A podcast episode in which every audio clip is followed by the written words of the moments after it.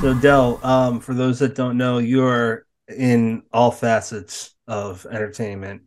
Um, one being films, and your first credit, you're on Lord of Illusions, Clive Barker. So you got a little bit. Got at the Magic Castle, which brings us back to Jonathan. Take us away, Del. yeah, yeah, it's a full circle. This is a tight family here. I'm telling That's you. right. Okay, right. I thought I thought you guys were gonna say more. Um, yeah. So What was that like? Right. That- what was that? What was that like? Lord of the Loot? That's amazing.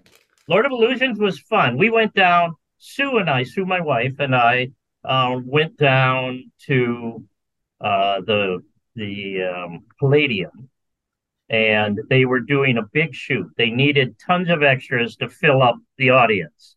So they were doing this scene from Lord of Illusion where he levitates people and all that kind of stuff that we had to do over and over and over and over.